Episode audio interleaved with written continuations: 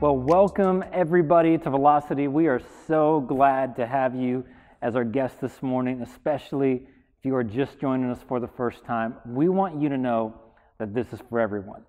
I'm glad to be here with you today, even if it is virtually. I love seeing you engage in the chat and hearing stories about your friends and family that are tuning in with you.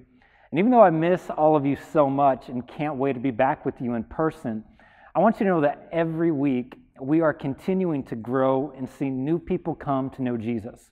It's honestly a really exciting time to see how God is using this to reach new people in new ways. It's been a good week for me because I had the chance to jump in with so many of you online in your groups, and it was just everything I needed to see your faces and talk to you about what's going on in your life. And just know that if I haven't talked to you yet personally, I'm thinking about you and I'm praying for you. And even those of you who are new, I might not have met you yet, but I see your names and I hear your stories and I'm praying for you. That's why it matters to us that you fill out the connection card. I know it's a small thing, but it helps us as a church serve you better during this time. So, whether you've been part of Velocity for a while or you're brand new, go ahead and fill out that connection card right now. If you are new, I'd love to have someone from our team just reach out to you, send you a note, and have you personally let us know how we can pray for you. And while I know many of you are finding us for the first time here in Lawrence, I also want to acknowledge those of you who are joining us from all over the country right now, even all over the world. I don't know what brought you here today. Maybe it was a Google search, maybe you saw something on social media, or maybe you were invited by a friend or a family member. Whatever it is that brought you here, I want you to know that we want to be your local church. We've created ways for you to engage and be involved right now. So if you want to join in a group or serve as part of our online team, you can do that right now. We're so glad to have you with us. Now, you might not know this, but today is a special Sunday. This is Palm Sunday. Now, Palm Sunday is the Sunday that comes before Easter, and it's a day where we reflect on Jesus' entry into Jerusalem as we approach Easter. Now, I know it's hard to believe that Easter Sunday is next Sunday with everything going on. I don't know about you, but my internal calendar and rhythm is completely out of whack. But because next Sunday is Easter Sunday, I want to use today to get us in that mindset and really speak to what you're going through right now. Which, by the way, I just have to tell you, I'm super excited about Easter we're going to do something that no church has ever done before. And I think you are going to love it. We're calling this Easter See and Believe. Now, in the passage that I want to read to you today, there's a lot of historical and prophetic significance, but there's also a lot of practical application. This is the triumphant entry where Jesus began the proceedings of Holy Week by riding into the city of Jerusalem. Now, up until this point, the ministry of Jesus had been relatively private. People had heard about Jesus because it's hard to keep quiet when you heal someone and they tell everybody about it. But this is where Jesus is now presenting himself publicly to accomplish the work that God has called him to do. What makes this moment interesting is because there were times in the past that they wanted to make him king, but he rejected it. Now, though, he's going to allow them to shout out their affirmations. So let me read to you the passage. It's found in Mark chapter 11. It begins by saying this that as they approached Jerusalem and came to Bethphage and Bethany at the Mount of Olives, Jesus sent two of his disciples, saying to them, Go to the village ahead of you, and just as you enter it, you'll find a colt tied there, which no one has ever ridden untie it and bring it here. And if anyone asks you, why are you doing this? Say this the Lord needs it and will send it back here shortly. They went and found a colt outside in the street, tied at a doorway. As they untied it, some people standing there asked, What are you doing untying that colt? And they answered as Jesus had told them to. And the people let them go. When they brought the colt to Jesus and threw their cloaks over it, he sat on it. Many people spread their cloaks on the road, while others spread branches they had cut in the fields. Those who went ahead and those who followed shouted, Hosanna! Blessed is he who comes in the name of the Lord. Blessed is the coming kingdom of our father David. Hosanna in the highest heaven. Now, I love the scripture for lots of reasons. One reason is because the first sermon that I ever preached actually came from this text. Don't worry, I'm not going to repreach that one. It's definitely not on my greatest hits list. But I like it because it's a scripture about fulfilling purpose. You see, in this moment, Jesus is fulfilling prophecy that was spoken about him. It was a dramatic moment, it was a powerful moment. It was like a coronation of all of the people's hopes and dreams being fulfilled right in this moment. But it started in an interesting way. It started with an instruction, and really a rather odd instruction at that. See, Jesus gets close to the city of Jerusalem where he's about to make his triumphal entry, and he stops on the outskirts of the city and tells two of his disciples, Hey, you can keep going. Look, I've got a job for you to do. There's something waiting for you when you get there. I need you to do what I'm asking you to do because it's important to my purpose. I'm going to stop here for a minute, but you can keep going. I want to speak to you over the next few moments from this subject. You can keep going. That's the title of my sermon if you want to write it down. Now, I wonder what it would have been like for these two disciples to hear this. Because, I mean, Jesus asked them to do something that made very little sense. I mean, in case you missed it, Jesus asked them to go get a donkey, or technically, he asked them to go get a colt. So, in other words, it was a young donkey. And he says, I want you to bring it back for me. No questions asked, just because he needed it. Now, you got to admit, I mean, this looks kind of sketchy on the surface. Uh, essentially, he's asking them, or essentially, it just seems like they're just supposed to take someone's donkey that they find. Not only that, this is supposed to be a colt that no one has ever ridden on before. I mean, this is a strange request. And then in the next verse, someone actually stops them and asks them about it. It says in verse 4 that they went and found a colt outside in the street, tied at a doorway. And as they untied it, some people standing there asked, What are you doing untying this colt? I mean, that seems like a fair question to me. But they answered just as Jesus had told them to and the people let them go. In other words, they said, hey, it's fine, you can keep going. Now, one thing you have to understand is that following God doesn't always make sense because God doesn't always explain his reasons. I think the greatest lesson I've learned in leading our church is that God doesn't always need me to fully understand to completely obey. Because God has his reasons. Rest assured of that. Even if you can't see them. Now, I might not always know them, but God's purpose is being fulfilled. In fact, John tells this story a little different in his gospel. When he writes about this event, he tells it this way Jesus found a young donkey and sat on it, as it is written, Do not be afraid, daughter Zion. See, your king is coming, seated on a donkey's colt. Verse 16 says, At first his disciples did not understand all of this. Only after Jesus was glorified did they realize that these things had been written about him and that these things had been done to him. You see, sometimes God is doing things that you don't understand. And sometimes God is asking things from you in one season that you don't understand until the next season. And the reason you can keep going now is because there is a reason in this season. Let me say that again. There is a reason in this season. Now, no, I didn't get confused. This isn't a Christmas message. We're still on Palm Sunday. But you need to know that there is a reason in this season. Now, let me tell you what I don't mean by that. I don't mean that God is behind this and COVID 19 is his plan. I don't believe that at all. Look, God is a good God. And there are all sorts of bad things that happen in the world that have nothing to do with God.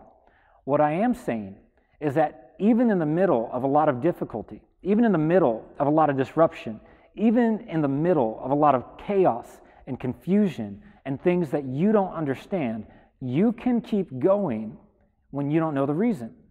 Now, the disciples didn't know Jesus' reason. They didn't understand that until afterwards. They just knew their reason. And you see it in verse 6. It says, They answered as Jesus had told them to, and the people let them go. They didn't know why Jesus wanted the young donkey, but they did know Jesus had told them, and that was enough. And you have to get that in your heart if you're going to be a follower of Jesus. I'm talking about a simple obedience that leads to supernatural miracles. Look, there were probably lots of ways Jesus could have come in on a colt, but he wanted to give an instruction so that the disciples might learn a lesson.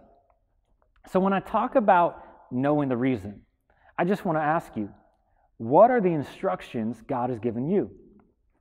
Maybe the instruction God has given you is that you need to learn to rest. You've been working so hard, you're striving and struggling.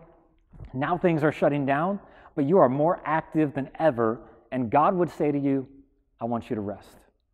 Maybe the instruction God has given you is to trust.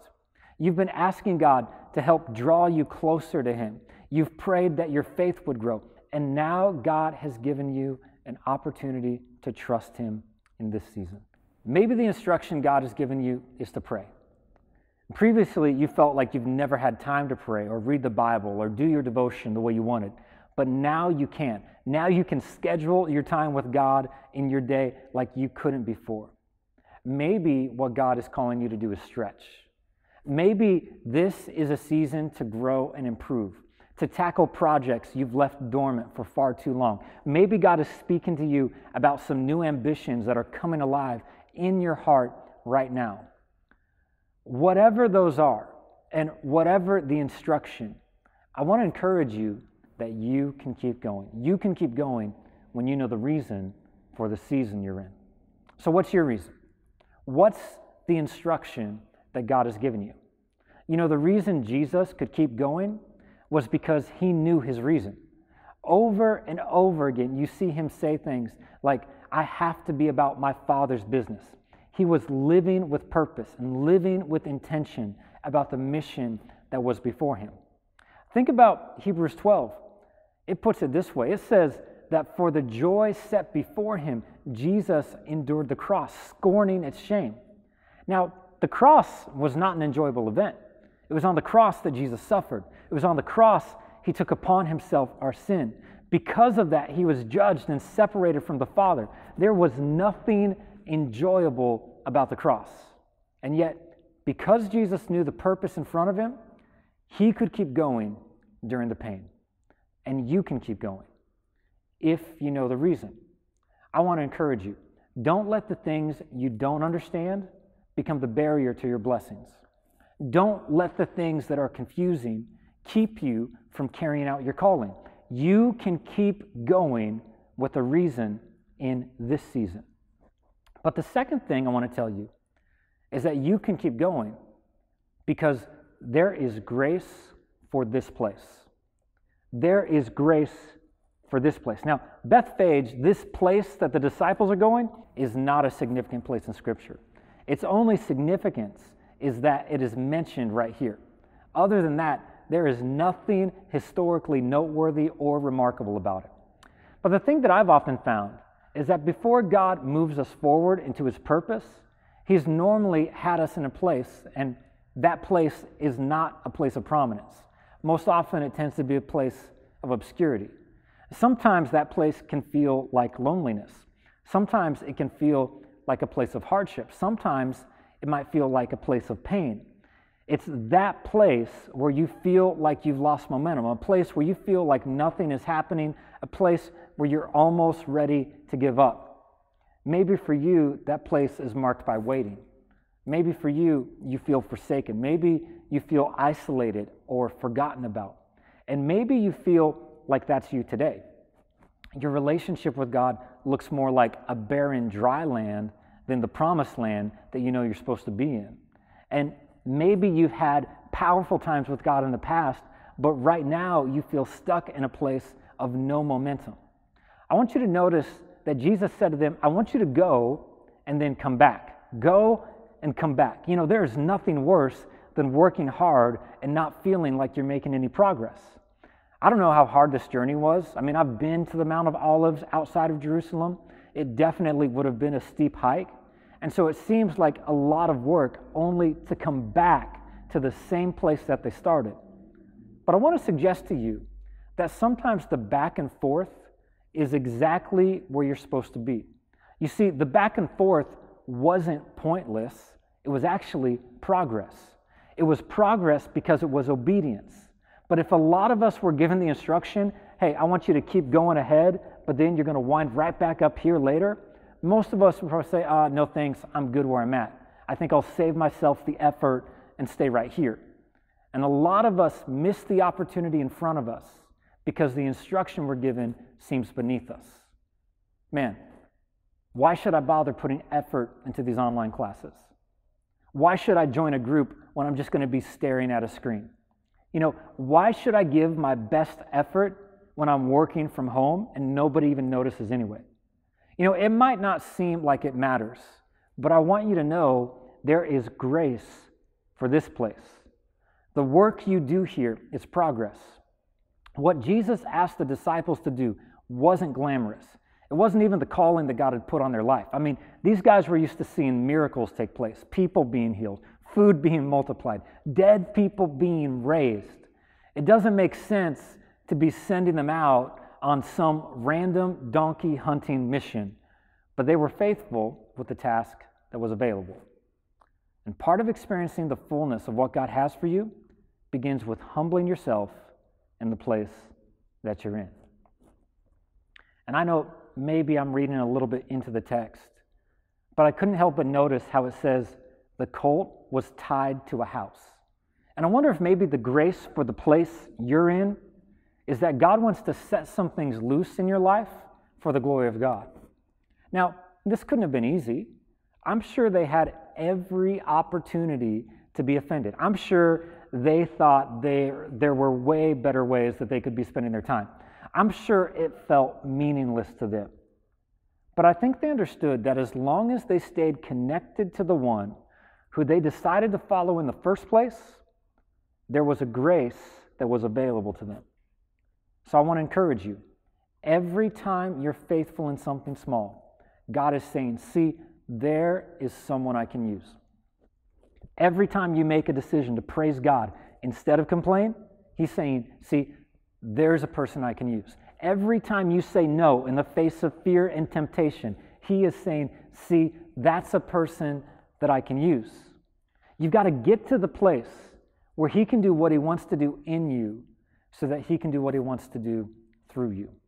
Now, there's one more thing I want to tell you, and that's that you can keep going because there's power for this hour. You see, there were such large crowds when Jesus came riding into Jerusalem that we probably can't even imagine them. Now, in case you've forgotten what a crowd is, it's when there's a bunch of people in one place not practicing social distancing. So these people were pressed shoulder to shoulder. There were hundreds of thousands of Jews who'd come from all over to celebrate and commemorate Passover, which is the feast remembering when God brought his people out of Egyptian slavery, out of bondage. This was a momentous time. And they didn't want the time to end.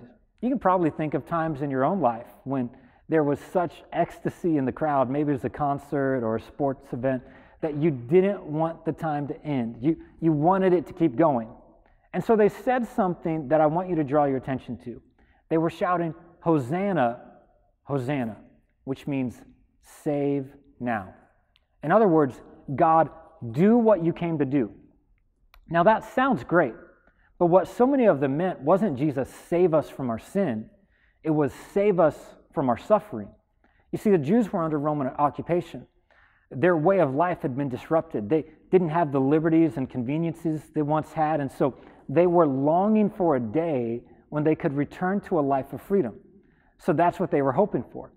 Now, Jesus did come to save them, so it was appropriate what they were saying. But he didn't come to save them the way that they thought.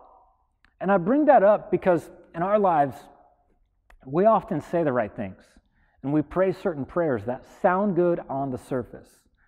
But at the heart of what we're doing, I wonder if we're really just trying to use Jesus to accomplish our purposes instead of asking Him to use us for His.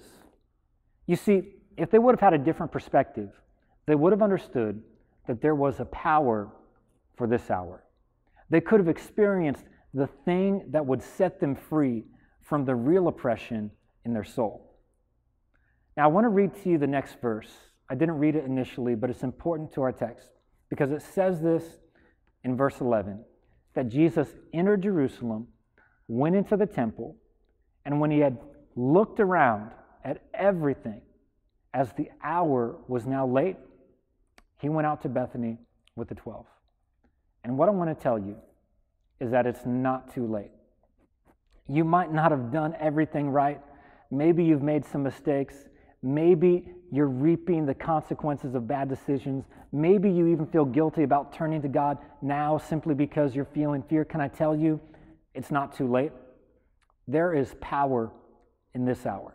Even though the hour's late, it's not too late. Jesus can still save now, and He will if you call out to Him. Look, there is something happening when you think nothing is happening. There is always more going on than what you can see. God's ways don't always make sense, but He is for you and He is working on your behalf. He wants to develop your character. He wants to build some things in you. He hasn't forgotten about you. He knows exactly where you're at, and even when you're faithless, He remains faithful. It is not too late. There is power in this hour. Call out to Him, and He will save now. I don't know what made you tune in today, but I believe that God brought you to this message because He wants to work in your life. And I want to give two invitations. Maybe some of you, the message that you need to hear is that you can keep going. Regardless of how things look, you can keep going because there is a reason in this season. There is a purpose He's working out right now. There is a grace in this place. There is a grace for what you're going through and where you're at. And I know it seems overwhelming, but there's a grace for it. And there's a power in this hour. There is a power that's available to you. If you want prayer, it would do me no greater pleasure than to pray with you right now. We have prayer hosts available that would love to pray with you, but I'm going to say a general prayer. And if you would, just right where you're at, bow your head. I want to say a prayer for you. God, you know exactly where the people are at on the other side of the screen. You know what they're going through, you know what they're facing, you know their thoughts, you know the things that they're dealing with. And God, I pray that you would bring help, that you would bring healing, that you would bring strength, that you would bring grace, that you would bring power to them right now so that they can keep going in what you've called them to do. I thank you for it. In Jesus' name, amen. Now, as we're still praying, I want to give one more invitation. Maybe you're here and you don't know Jesus as the Lord of your life. He wants to save you right now. In fact, that's the reason that He came. He died on the cross for your sins so that you could come into right relationship with Him. If you would like to make the decision to trust Jesus as your Lord and Savior, I want to lead you in a prayer. And at our church, nobody prays alone. As you're praying this, know that there are thousands of people praying this with you right now. So if you want to know Jesus as Lord and Savior, say these words after me Lord Jesus, I acknowledge my need for you.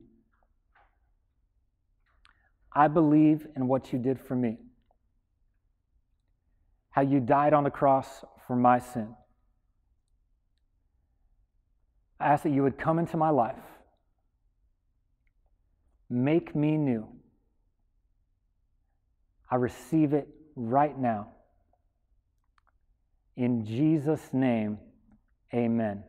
Well, if you just prayed that prayer, that is the best decision you can make. Velocity, would you go crazy in the chat? Give people some love. Let them know you're excited for that decision.